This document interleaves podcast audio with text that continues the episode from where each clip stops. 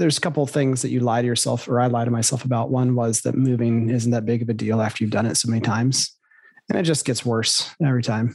And the other is that there's always like over the holidays when I have some extra time, I'm going to do this other thing. I think two years ago it was I was going to start doing um, what do you call that? Stained glass. Oh yeah. Like I have all the materials. I have the first pattern I'm going to do. I just never cut anything. And then this year when I moved in this new office, I was like, oh yeah, I'll hook up one of those little mini Super Nintendos to the TV. Mm. And when I have a break sometime over lunch or whatever, I'll just play some old games and it's in a closet. I never used it. Yeah, we have a Raspberry Pi that we put Nintendo and Super Nintendo and like some old arcade games on. It's pretty fun. Do you play it actually though?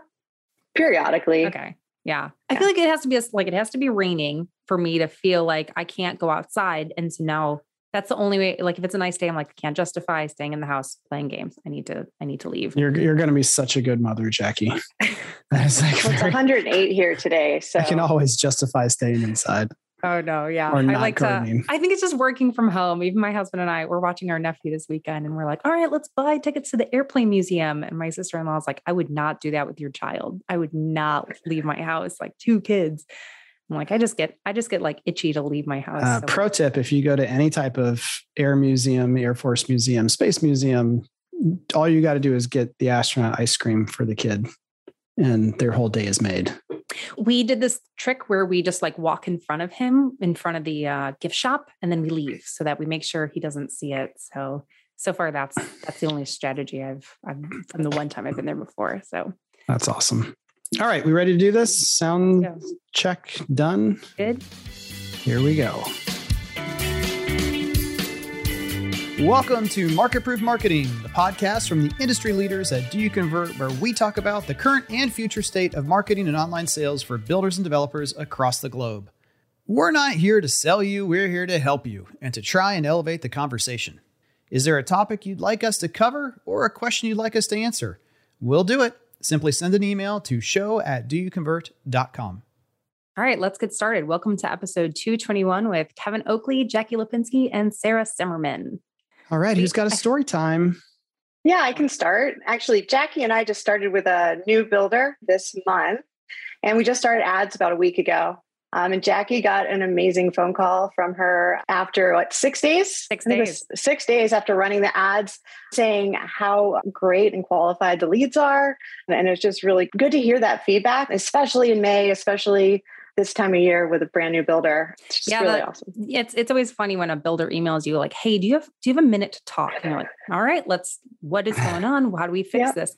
And and we chatted about something else briefly, and then they just said, "Wow, it's it's only been six days, but the leads feel different. They feel more qualified. They feel like they have more intention. They're asking about specific homes. Like, what are you guys doing?" And we're just like, "It's it's the DYC yeah. strategy. So it, it you know, I think I've said this before, but it's always fun to start with a builder in the spring. Ideally, in a in a perfect world, we would make we would tell every builder we'll start working with you in like mid December and go full on launch January one because then everyone's minds are blown right from the beginning. Like, what is happening?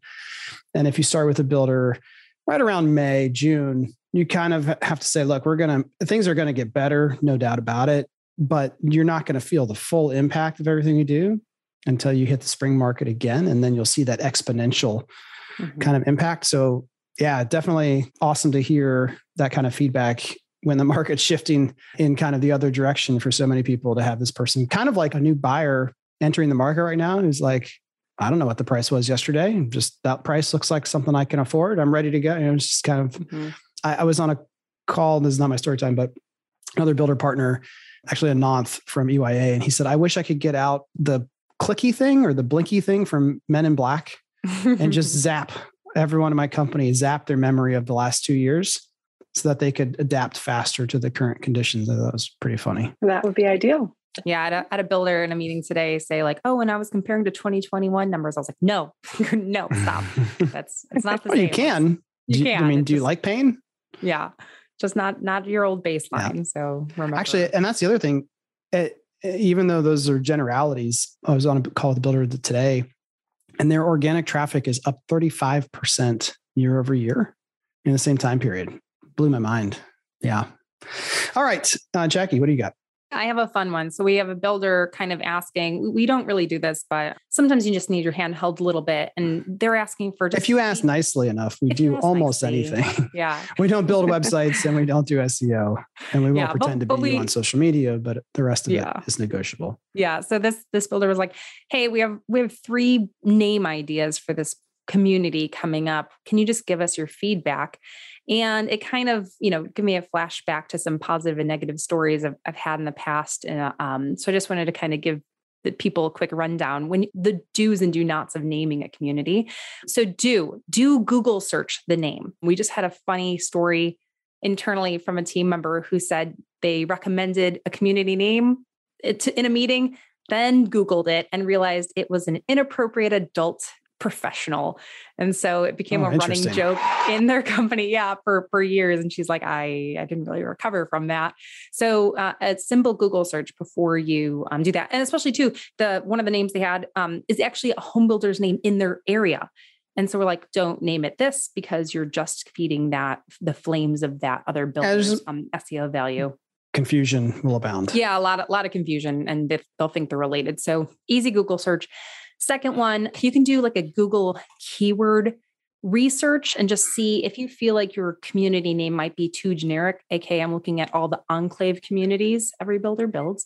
But if you think your generic name name might be too generic, you can just do a search of Google keyword search because then you can kind of know like, okay, this is going to maybe cost me in the future if it is a little too short and if it is too generic and if I might be competing. Yeah, on that end, I mean, I respect everyone at this organizations and everyone always gets grumpy one way or another when I mention specific names, but like the new home company out in California, fantastic organization, amazing communities, amazing product, you know, one of the best CEOs, uh, founders of anyone in the business, period. And yet I look at that and I think, what must the paid search campaign setup be like where you want you want to go after new homes in blank ge- geography but it's like band-aid. It's on one hand it's good to be the generic. On the other hand are you going to get a whole bunch of traffic that's not looking for you that immediately bounces off or has a bad experience because you're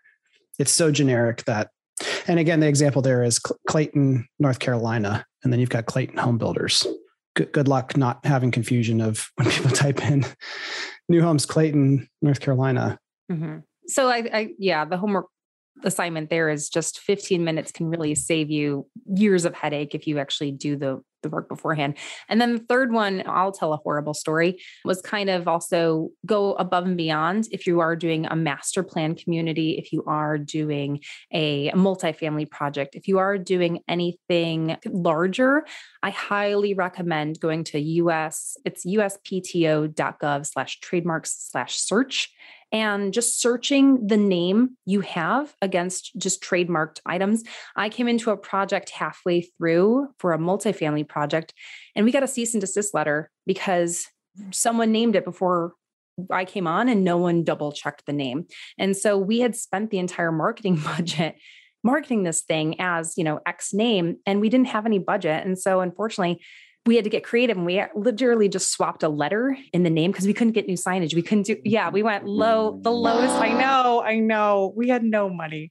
So we we had to That's usually that. how it happens. I bet I've heard this in the last seven or eight years, maybe six times, where a master plan developer has gotten to the point of ordering signs and building a site and then getting a cease and desist and having to change it up. And more than likely that's going to be someone who it's like their first master plan and they're it's in their mind it's just the same as another community and they're like i know there's a happy acres in illinois so i can just call my community happy acres in kentucky no big deal no harm no foul it is a different animal when you go in the master plan world mm-hmm. and and multifamily world. So just mm-hmm. highly recommend Google, then keyword volume search if it's generic, and then go above and beyond with trademarking, and and that will be my um. And cents. Other recommendation would be don't just call it like one two three Main Street.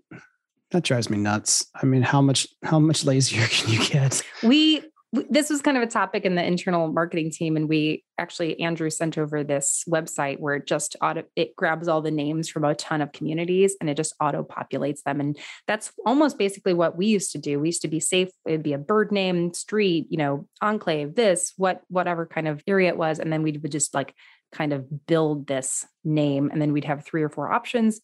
Scan it over with the team and then pick one and then and move forward. But i do feel like if you're a marketer i don't name it like a baby. Don't tell anyone the name until the baby's born um, and you've verified that that name is not is going to be okay and is a good google search and then move forward with it because if you want everyone's opinion you'll get everyone's opinion and i don't recommend that.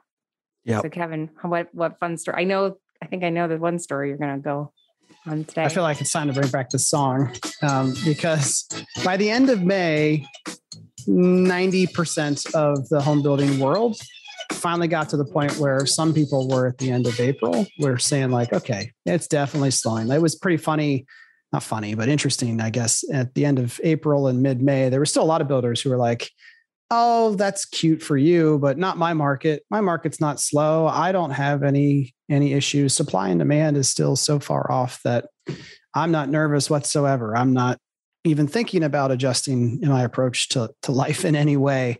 And at this point early june everyone's kind of on the same page.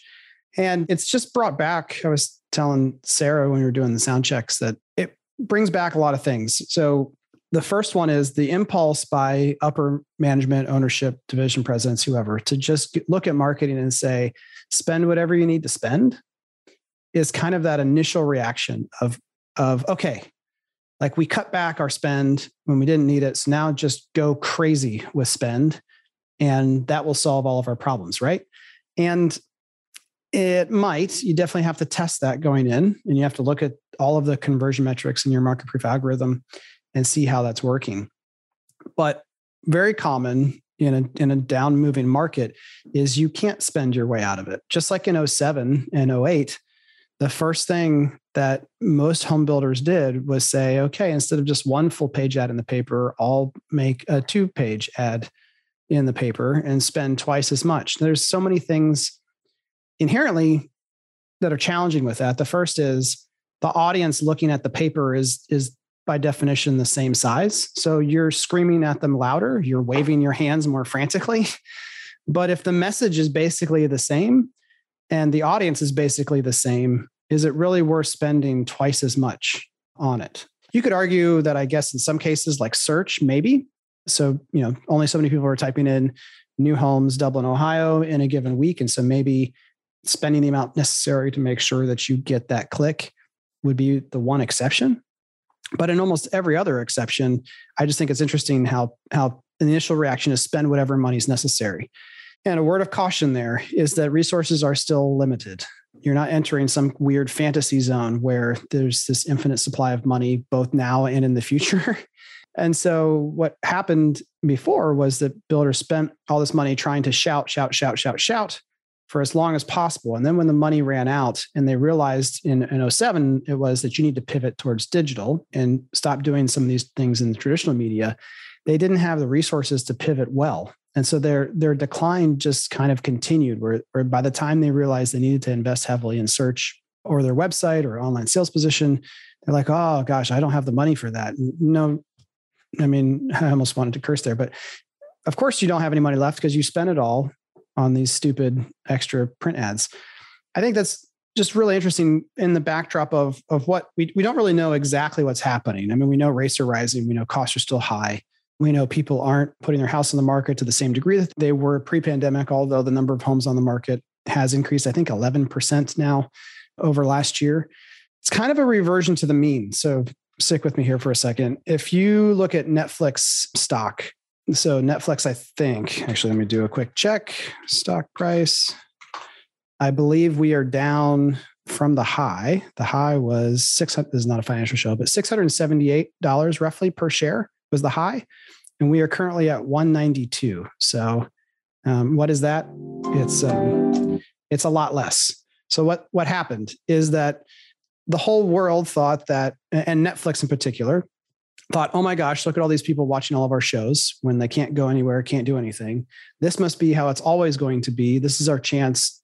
Triple, triple down on expenses, spend all the money necessary to get all the content necessary because people are going to stream like like nuts forever. And then they didn't. And now it's not worth uh, what, what people thought it would be. Amazon is another good example of reversion to the mean. I'll explain more of what I mean by that in a second. But Amazon went out and hired an extra 100,000 people. They opened up warehouse more more and more warehouses everywhere, building out their delivery network to a greater and greater degree. And then now what are they doing? They're shutting down warehouse space. They're they're trimming their delivery network. They're saying, "Oh my gosh, we've over we've created too much capacity now and the demand is not there." And I saw a post on LinkedIn from someone outside of my network and I couldn't go back and find it, but the St. Louis Fed does reporting on e-commerce sales. And it's it's just when I say reversion to the mean, if you look at the jump in e-commerce sales data from Q1 of 2020 to Q2 of 2020, it was a huge leapfrog moment. I mean, exponential hockey puck growth. But if you spread out and look at from where we were in 2019 to now where we are um, in second quarter of 2022, the same trend line kind of is in is in play, meaning that what happened is we spiked up really high and we are slowly reverting to the mean. The mean is just kind of the middle line. So you've got a top line, the highest that the stock has ever been, or the lowest the stock's ever been, and then the, the trend line's right in the middle. And we're reverting to the mean, which doesn't necessarily mean the, that the housing market is going to pop, crash, et cetera. It just means that we're going kind of back in trend to where we were pre-pandemic. And that that does mean it's going to come down from where we are in terms of the hype. But as we revert to the mean, what else does that mean? It means uh, buy online. Are, are we are we reverting to the mean? I think I think we are. I mean, the sarcastic part of me really wants to post somewhere that I'd love to see the in-depth details of how the home builders with the buy now button are just thriving in this environment and just can't keep consumers from stopping. You know, please stop pushing that button. You just can't handle it anymore. No more buying online, please. Slow down. I'm pretty sure it's the same as everyone else, uh, it hasn't saved them. It's a reversion to the mean. It's additional step in the process, and people need to think about that and, and move that way. But it's not it's not the savior. It's not the answer. It's not the be all end all. The other part of the reverting to the mean that I think is interesting is people going back and retesting things that I thought we all agreed were necessary. And what I mean by that is if you're not prepared, the alarm is coming from on site sales saying, hey, we don't have as many leads to work anymore. And that online team, how come they get all the leads? They're just slowing this thing down. And, and if you just gave me the phones and you just sent those leads straight to me, i will take them. I mean, I, I got to work something.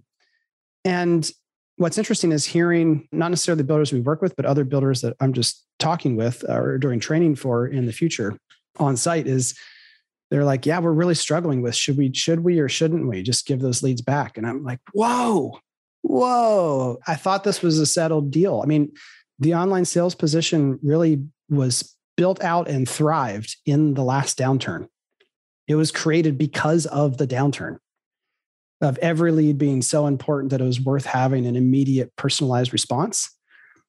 And, and so it's just interesting that partly because again so many people in our industry have not been around that long that you need to be prepared as a leader in sales and marketing to continue to re-educate and as we revert to the mean and some of these things that in your mind are settled. Don't be surprised if they're not settled in everyone else's minds and you have to go back and rework it. And, and that might sound mentally exhausting but you need to be ready to do that. And and that's not the you know another example is social ads don't work And then that one just continues to surprise me. Well, you've been spending a lot of money on it for the last two or three years. Uh, yeah, but we just decided they don't work anymore. Hmm.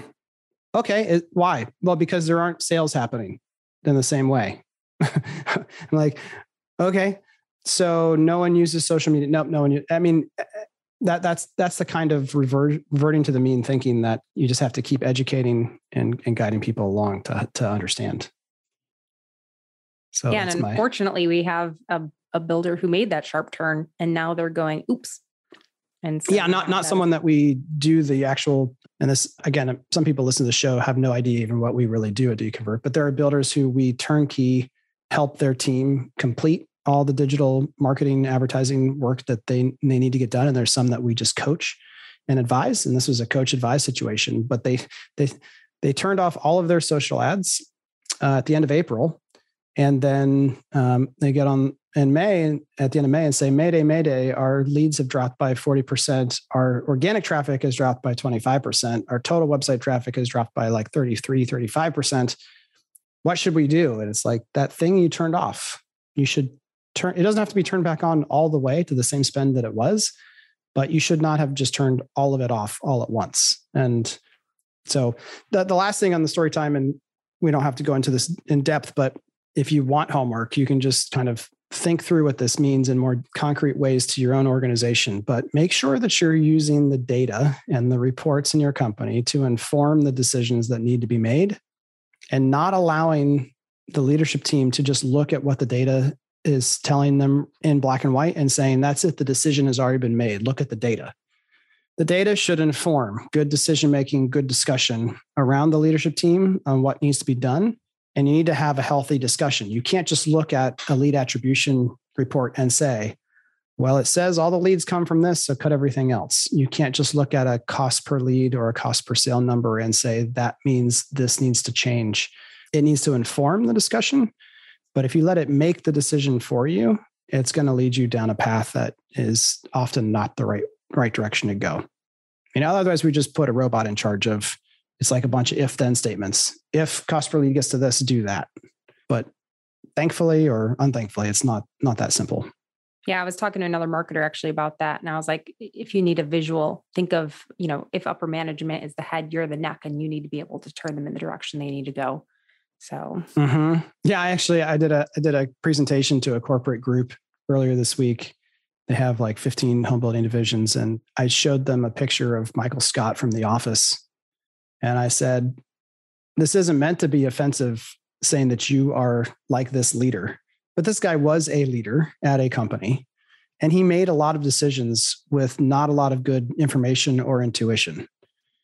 And so, all I'm trying to help you understand is that most of you in this room, as division presidents or, or company leaders, have not run digital ads, haven't spent a lot of time thinking about the psychology of the customer, haven't been through all of Jeff Shore's sales psychology training programs, haven't, you know, built a website, and yet at some point you're the ones making the call on on big decisions what what should we invest lots of money and time and energy into and so you've got to come up with a better way to solve it than just the fear, uncertainty, and doubt of, did you hear, you know, homebuilder X is doing this? Maybe we should do it too. I mean, it's, it's, I have, I have heard that sentence more from marketing leaders who have sent me a quick text or email or called me and said, Hey, my boss just showed me what another builder is doing and they wonder are wondering if we should do it. I had that conversation all of the time with my leadership, but yeah yeah you need to be aware of what's happening in the marketplace but that there's a company that i know of right now that is perceived to be successful and is actually either going to go out of business or be sold to someone else. But the whole world would think that it is successful and if they did something you would say hmm, should we copy that? No because they're they're not going to be around soon. At least not in the same way they are now. So you got to be really careful about that kind of stuff. Really careful. All right now, a quick word from our supporting partner at Opendoor. Are you not taking contingencies? Opendoor creates more opportunities by sending customers a preliminary offer within minutes. Plus, as a builder sales associate, you can provide a flexible close date to help customers avoid double moves and mortgages by closing anytime from 14 days to nine months. Go to opendoor.com forward slash do you convert to learn more about how you can partner with Opendoor. I just saw on uh, LinkedIn a couple different uh, celebratory posts, also, by the way, of uh, someone from Opendoor visiting a builder and them like kicking off the program, which is fun to see too. So anything that can add certainty to the experience is is a big premium right now. Big premium. I know story time's over. Can I go back on one other thing? Yeah. I'll allow it. so the most important thing that marketers in most markets and at most builders need to be thinking about is how to improve conversions. All of the data that I can see so far has told me that for the most part, website traffic is not is not the problem. Like if a builder's sales are down 25% and your website traffic is only down 5%, that's not that's not the thing that changed that's impacting conversions the most is not the lack of, of traffic to the site. It is conversion rate. And you can try again to just spend your way out of a bad conversion rate That's not a good that's not a good idea most of the time. And the good news is there's a lot of things that as marketers we can't control around ad costs.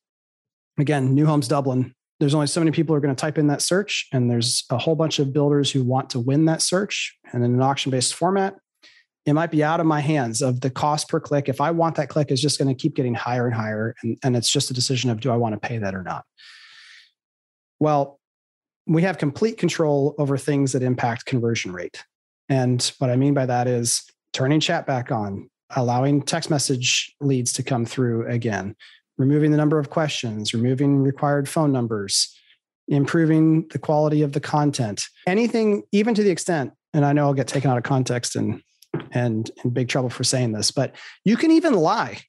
I'm not saying you should, but I'm saying you can you control what is on your own website. Your website is is ultimately liable for conversion it, it is it is the responsibility of your website and you to make sure that leads convert assuming that you get them from quality sources using the correct methods. When that person gets to your site the website has to convert. And so you could even say uh, move in tomorrow or new homes from the 100s it would be a lie. You shouldn't do that but you could because it's under your control. And so i just think as marketers you have to get excited about understanding that you can have an impact on conversion rates. You can. Better copy, better calls to action, more certainty, hitting standard objections. Like I think it's pretty common now for a lot of builders to have a buy down or an interest rate promotion of some type right out of the gate. Why would you do that? Because you know that the consumer is coming with that objection somewhere in their mind. So you're just meeting them where they are at the moment some people might look at it and say, well, I don't want to talk about rates because maybe they don't even, they don't necessarily know what rates mean or what affordability impacts it has. They just know that when you think about interest rates, scary things happen inside of your brain. That, that's all they know. And so by you and especially saying, the media right now, there's talk about interest rates all over the place. So even if they don't mm-hmm. understand what it means for them, um, they know that high interest rates is bad and yeah. it's in their mind. Mm-hmm. Right. And so again, you might get the approval from your leadership to spend an extra 20 grand a month in advertising. But if you could go back and say, and and I've even seen this, you know, for for one neighborhood that's absolutely struggling, they're like, whatever it takes, spend it.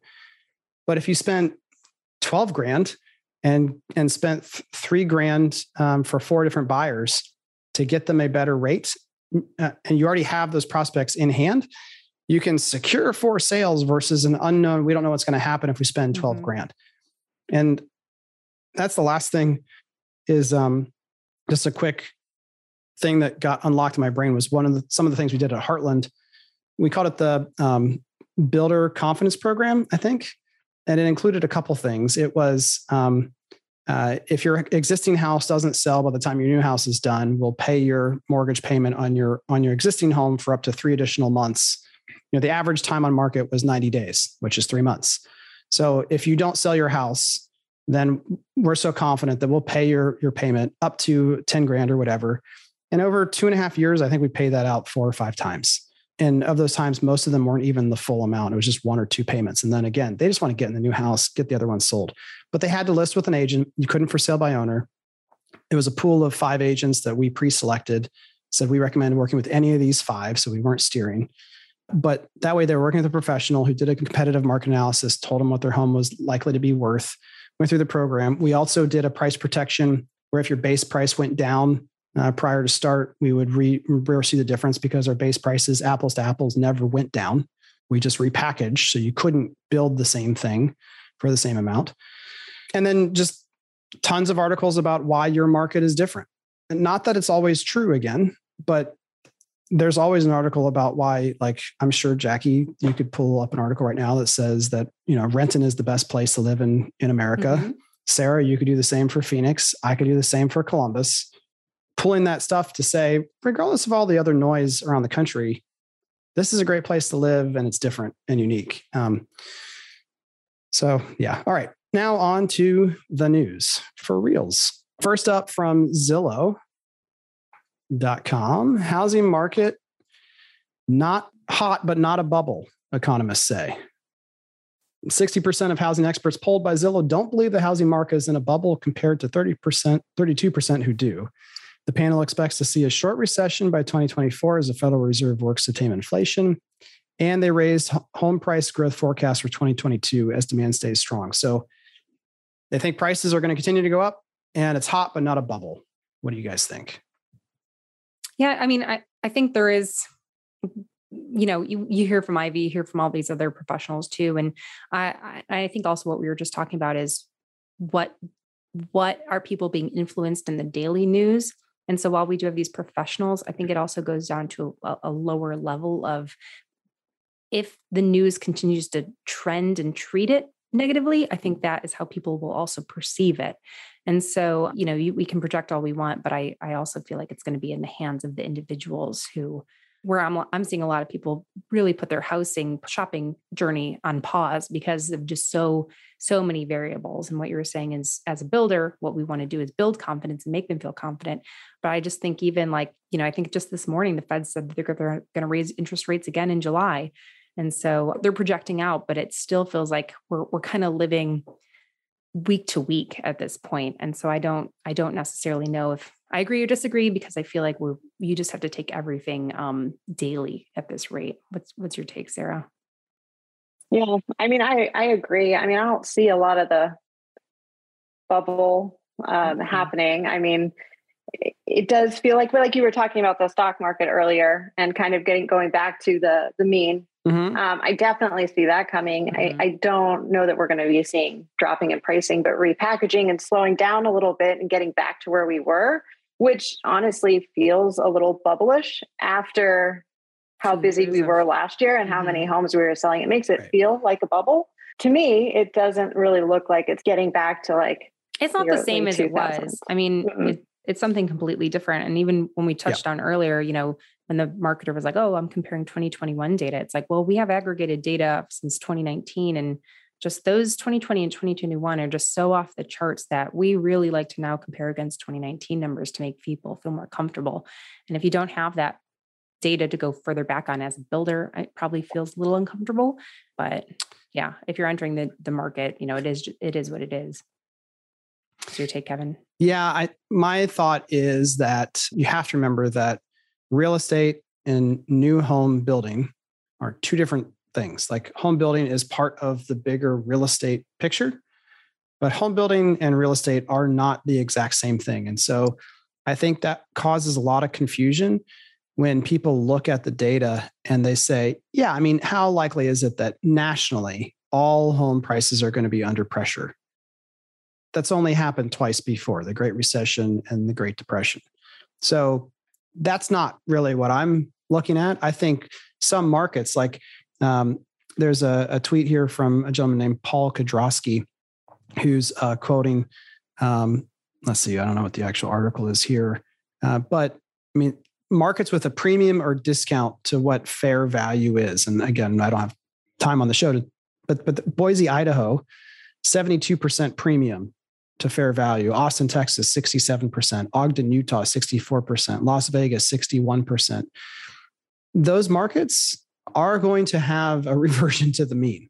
There is no question about it. Does that mean the same thing as a bubble bursting? No. Um, does it mean that home building might be impacted outsized compared to the general real estate market? Yes, I, I do. If, if we don't see reductions of cost in materials, supply, and land, as rates stay where they are and or move higher, we still haven't proven that inflation has stopped uh, yet. And so there's no telling that that the Fed won't continue to raise rates beyond what they're already saying they're going to do. And so if that's the case, builders will not build if they cannot sell. I mean, again, you've got I know this is like extremely basic, but I just feel like it has to be laid out this way. If I own a house and I bought it for 400, it used to be worth 600 and now it's worth 450. I'm not underwater right? I might not get what I wanted to. And that might make me say, you know what? I'm not going to participate in the real estate market at this time. I'm just going to keep living in my home or I'm going to rent it. I'm not going to sell it because I'm going to wait. A builder looks at it and says, I can't make money building a house on this lot, I don't think I'm going to do it. They're just going to not, they're going to wait for someone. Inventory will not be built the same way that it has been built. And pre-sales will will be what drives most of the market. And if we don't get enough pre-sales, more homes won't be built. So I think home building has the potential to be impacted much to a much greater degree than most of these other articles. Like you read it and you're like, oh, the housing market's going to be fine. That can be true, and home building cannot be fine at the same time. Now, again, the other part about house price and valuation that I was having this conversation with economists a couple months ago, which I had never really thought about. You know, land has t- historically been the premier appreciating asset. Like the house is kind of neutral to maybe appreciating, but it's really the land underneath. But the replacement costs of the house is also growing dramatically. So, so as long again as costs of material and labor, it's not just the land and the location that's gaining value. The actual cost just to replace the sticks and bricks compared to a year ago is dramatically higher, which means that the, the actual price is not a bubble. Does that make sense? Like mm-hmm. if it burned down, your insurance company would likely, if it, for most people listening, again, I think I said this before, but just as a PSA, if your house you're in right now burned down and you haven't had it reappraised and revalued by your insurance company, most likely they would come to you and say, Hey, Sarah, we're really sorry. It's going to cost a million dollars to rebuild your $600,000 house, but we're going to give you a check for 650. Good luck with that. Because the replacement cost has risen that dramatically. So I think that's also where real estate as a whole, the housing market nationally, I don't know that you can say we're in a bubble. But individual markets, yes. And and will new home builders be impacted more than the general market? I believe so. So yeah. I I've started a Word document, Kevin, of okay. predictions. So I'm putting this. I'm oh good there, and I'm I'm gonna start. Just that's good because I only remember the ones I get right. So you can help keep. No worries. Yeah. Oh, I'll call you. So. Yeah, that's awesome. All right. Up next from Apple, they rolled out a new API kit called Room Plan. It's actually part of the Swift API that utilizes the camera and LiDAR on your phone to create a 3D floor plan of a room, including key characteristics such as dimensions and types of furniture. So, if you're aware of Zillow's 3D tour uh, capability within the phone, or you think of Matterport like results within within the confines of your of your phone device. Now, this isn't, you know, the way this works is um, you can get a dev kit and start playing around with this. But what will happen is that third party developers will use this technology. It gives them it gives those developers access to this technology within the phone to then build apps that you can download and use to make it more friendly for the average person to do so.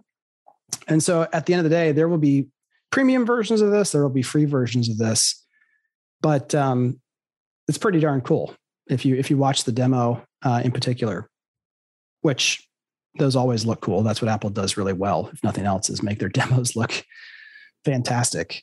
Um, but this is really exciting because it's going to continue to democratize the ability to get really good virtual experiences of homes you're trying to sell yeah, there'd be a, there's going to be a new baseline, I think, of expectations that buyers are are definitely going to anticipate, and hopefully, it kind of maybe creates some opportunities for builders to to work with those companies, and maybe all the thousands of companies that are out there and, and relied upon, you know, just now has to be Apple, and that's the target they're trying to hit. So, yep, sense.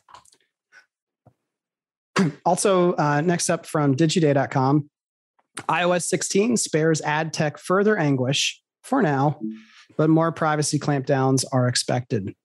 Uh, the kickoff date for Apple's uh, conference uh, had been one the digital advertising industry has circled on its collective calendar with a sense of trepidation for good reasons, because tracking transparency, hide my email, private relay, tracking prevention, all these things Apple was saying, nope, you can't get more data. They haven't tightened the screws any further with iOS 16, but that doesn't mean that they're not going to. And also, I, also just wonder at some point Apple's going to come out and say, but we still have access to all this data. And if you want it, you're just going to have to pay us for it. I think they're just waiting to to let things calm down enough where the outcry won't be deafening.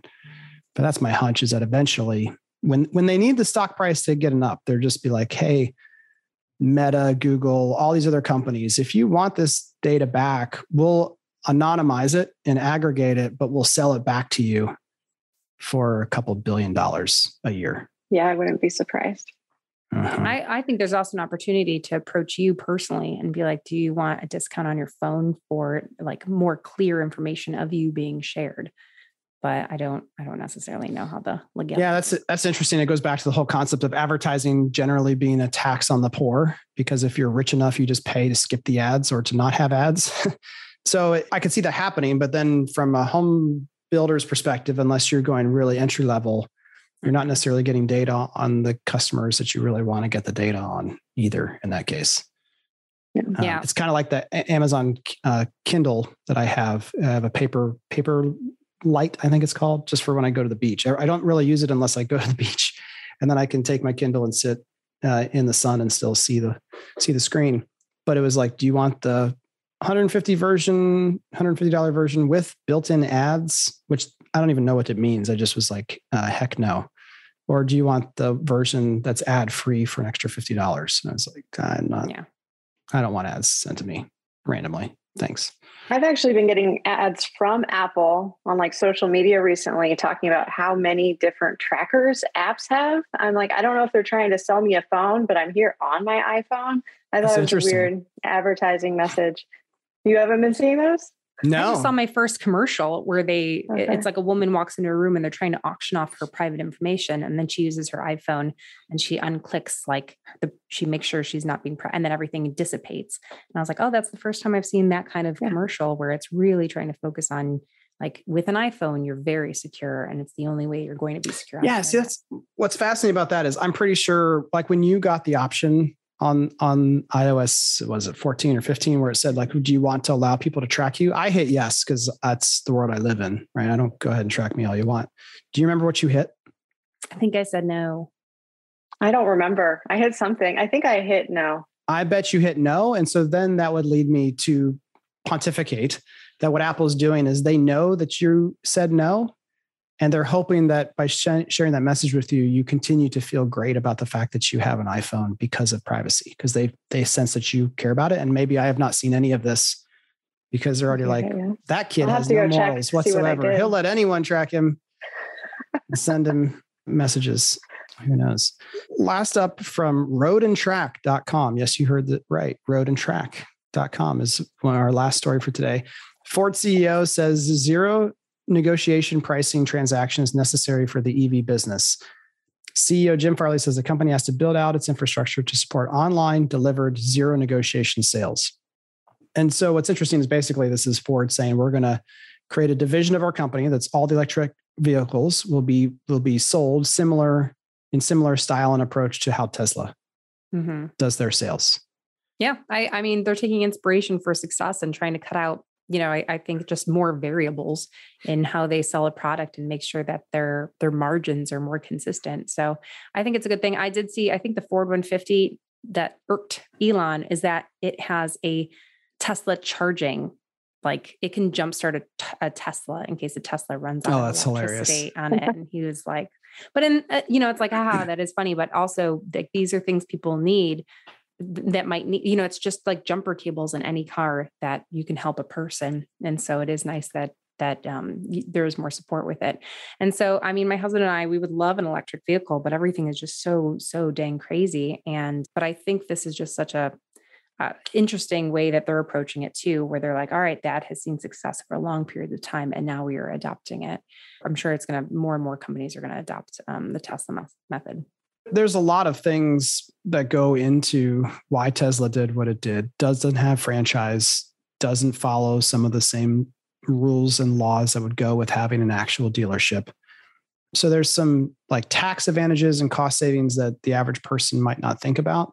But at the end of the day, the product is designed to create such demand for it that it doesn't require the same amount of advertising because the product itself is does such a good job of explaining why you would want it and creating that that desire they can't build them fast enough right so when you when as soon as it's done you just deliver it to the customer versus having to have it sit on a lot then suddenly you don't have to worry about any of that. It just makes me wonder again, kind of this concept of reverting to the mean. I'm all for it. Like I think the the whole concept of even home builders creating a separate home building brand or entity that would go through kind of the same. Like I I, I envision actually go back to your prediction word, Doc Jackie. Human interaction will become a luxury that not everyone will be able to afford to have. Meaning entry level price point homes, I could see going down again, kind of that century complete model of take it or leave it. Here's what it is. It's already under construction. What do you even need to talk to a person for? You don't because it's all included or you don't get it or the answer is no. Take it or leave it. Here it is. Whereas having the ability to interact with a human being will be a luxury for those who want it. Not that it'll be required, but for those who want it, it'll be a luxury for the mid tier and higher price tiers. But I, I think this concept of a home's under 300,000, it's all online, it's inventory driven. You don't get to make choices. Mm-hmm. Homes over 400,000, you get to make some choices. You can talk to a human being. You can personalize and pre-order, kind of like a Tesla or a Ford, and have this um, this more curated, luxurious, in some sense, experience in comparison. But I guess the reversion to the mean question I have is: Do you think that not having cars on lots is the best thing though either you know like, the question was about test driving. I'm a person i mean there there are elements in a car i look forward to and i like and i i dislike or the shoulder you know i'm a surprisingly tall person. Like my head needs to fit in in cars a certain way and i just need to make sure the back seat has enough room for my car seat for my kid. And so mm, there there are certain things i like but it's also reminding me of like is it also just the buy now button? Is it one of these things of, okay, but what happens when there is inventory? Like, what are you going to do and where is that going to go? And once, once it d- does hit that medium and, and the demand is kind of like flatlined, like, is that still, you know, are is it going to be offside or do you want to take advantage of putting them in places that people can see and get people more interested? So I don't know if you have any takes, Sarah. Yeah, I mean, I, I, agree. I was thinking the same thing. Like, I pass by a car dealership like every time I go out anywhere, and it's empty, and it's so weird. It's like a ghost town in there. But eventually, there's going to be inventory back, and it will be interesting to see if they start putting them in the dealerships as well as doing the online, or potentially have one like a model home, like a model in mm-hmm. a dealership that you then have to buy. One, no one gets yeah. to buy it, but you get to look yeah. at it and then they i'm just saying though i mean i'm a child i was born in 1981 i'm a child of the 80s does everyone here remember a little company called saturn mm-hmm. saturn car company I their do. whole thing was we don't negotiate you pay the price that's on the car and so I, I think again some of this is is organizations using terminology and and things that are on trend to try to create additional value for their shareholders is is what I'm picking up here is mm-hmm. like, yeah, fixed price, awesome. Who wouldn't like to have fixed price as long as the price is fair? But what is it about selling the car online specifically that the customer is always going to say, yes, please? Meaning, is it really a benefit that I have to wait a year to pick up my Ford Lightning? No, I couldn't, couldn't I buy it there at a fixed price mm-hmm. with a click of a button at the dealership and just be done with the transaction in three seconds, but actually get my car right now. Like, I just, I don't know if, if online on its own, and it goes back to this concept of is it better or is it the best possible, like ideal scenario? The ideal scenario is give the customer the choice to do whatever the hell they want. Mm-hmm. Is it better? I mean, I guess because you can't get it. Like there is no Ford Lightning on a lot they'll have one there, I'm sure, for people to test drive, Jackie, and just look at. But anyway, um, good job Ford on catching up to Tesla after what seven, eight years of yeah, them doing it that time. way. And we do have a question of the week from oh, last hey. week. We had uh, it was me, Jen, and Andrew, and uh, the question from Jen came up of she's just saw this significant decrease in online sales where when they interview them, they say your follow-up, pro- you know, you have a very significant and important job to be doing this follow-up process.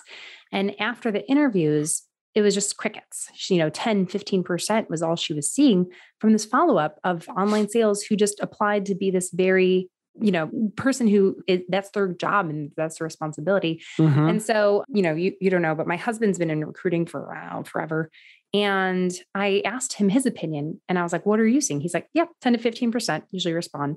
Not expected, but appreciated. And he's like, it usually does move the little, the needle a little in terms of just what people that's what people kind of expect or appreciate. And so we did ask in the Facebook group then, you know, what when you were hiring for position, do you, then this is marketing and online sales, um, expect an email slash call from the person you interviewed?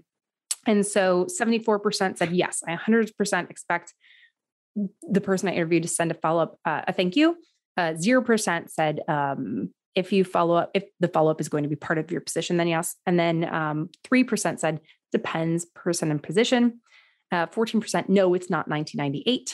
And then um, Jessica Siddell um, added another line. I don't expect it, but it is a nice touch. And then we had a couple people leaving comments just talking about, I do appreciate hearing about it. But she also spun it as I always, they can always expect to hear from us. We will never ghost a client. And maybe that's the twofold is like people just have been, continued to be ghosted. And so their expectations have been lowered. And so they expect also for you to lower your standards. But I think, um, I think it just just show little different levels of professionalism for for builder and interviewee. Uh, What's your take, Kevin? This is shocking to me that there's even anyone voting for anything else other than they always expect it. Like I, I just can't. I guess that's why Jen was like, "Am I out of touch?" And it was like, you know, yeah. it was. So I'm more- silently judging the 14% who said no, it's not 1998. And when I look in there, uh, at least those people there now, I'm guessing that everyone in this group, let me see, everyone is under the age of 36, 35 years old. So I think it's a little bit of like, I, I don't know, the ultimate old man comment of like, yeah. like, and I get it. I don't, I will, I refuse to wear a tie unless, unless like my wife demanded it. I would never wear a tie again. I'm not going to. So I think a little bit of is is kind of like, oh come on, that's outdated. It's old fashioned. Uh, you don't need to. And, and I don't think it necessarily has to. It could be any medium, but some type of follow up. Mm-hmm. And it reminds me of uh, I think it was Jeff Shores who Jeff Shore who always used to say, and probably will continue to say, um, you don't get what you deserve, you get what you expect in terms of your spouse, your whatever. Like if you don't have high expectations, you're going to get something that's not very great. Um, so that's just interesting to me that that as people who are making hiring decisions, it wouldn't be a requirement. One of one of my things though, Kevin, was I remember in college and stuff, like there's just no courses. No one really tells you the etiquette. And you kind of have to learn the etiquette. Cause I even had a friend who went into an interview and they're like, oh, and can you tell me it? They're like, oh, it, you know, she was going for a teacher and they're like, oh, have you had difficulties in a classroom before? And she went, yes like not understanding you're supposed to tell a story you're supposed to explain a hardship mm-hmm. you're supposed to, and and it's just one of those things of I, I think you're right though there might be this age gap where it's just like oh well that's expected we don't need to tell these people and they might not know like mm, you need to be doing this and it will get you ahead and it is again not expected I don't know. Was I the only kid who, like, your parents made you as soon as your birthday party was over, sit down and spend like two hours of your life with your there arm about to fall off from pain, writing there. thank you notes? Right? Yeah, I was there nope. birthdays and Christmas? No. I never, I never. You never said thank you for any birthday gifts you got as a kid. I would talk to them, Jackie. I would, I would have to got them in person. okay.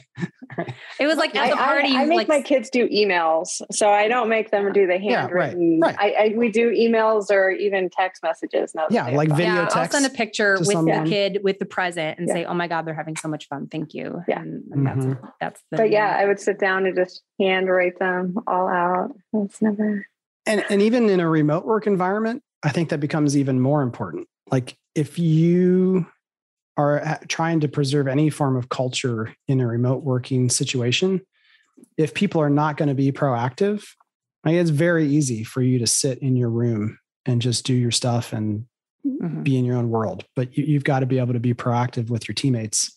That'd be another thing that would concern me is if someone was going to be working remotely and yet they wouldn't follow up and you're like, eh. yeah. So, well, the the feedback from Jen was you can almost tell who's going to succeed by who actually does it. So yeah. while it wasn't required, the people who did it almost always were superstars, and the people who didn't, she would always. Heard, what, what's the exact number? Isn't it on our website somewhere? Like 400 online salespeople we've helped hire. since the company was started. Some somewhere it is something like that. It is in there, but I bet you less than three percent of them were ever hired without a follow up, and that's probably where we said we wouldn't recommend it, and someone else said we are going to hire them anyway, hmm. based upon not following up. And then we have, did not have success with those people in that role. So pretty much. Don't lower your expectations. Mm-hmm. All right. That'll do it for this week. For videos, articles, blog posts, and more, visit it. No, I don't have to do that. No, you don't have to. We just, we, what we do we do now? With a new closure. So, like, leave that in because that was awesome. Thanks. Thanks, everyone. All right. Bye. Market Proof Marketing is proudly supported by Opendoor. Visit opendoor.com forward slash do you convert to learn how you can partner with Opendoor to increase certainty, speed, and ease for your home buyers. All opinions expressed by me, Andrew Peak, Jackie Lipinski, and our castmates are solely our own opinions. View hundreds of articles, videos, and more for free at doyouconvert.com. It's also the best way to find out how to connect with us on social networks or in real life. Now get to work and make sure your company is market proof.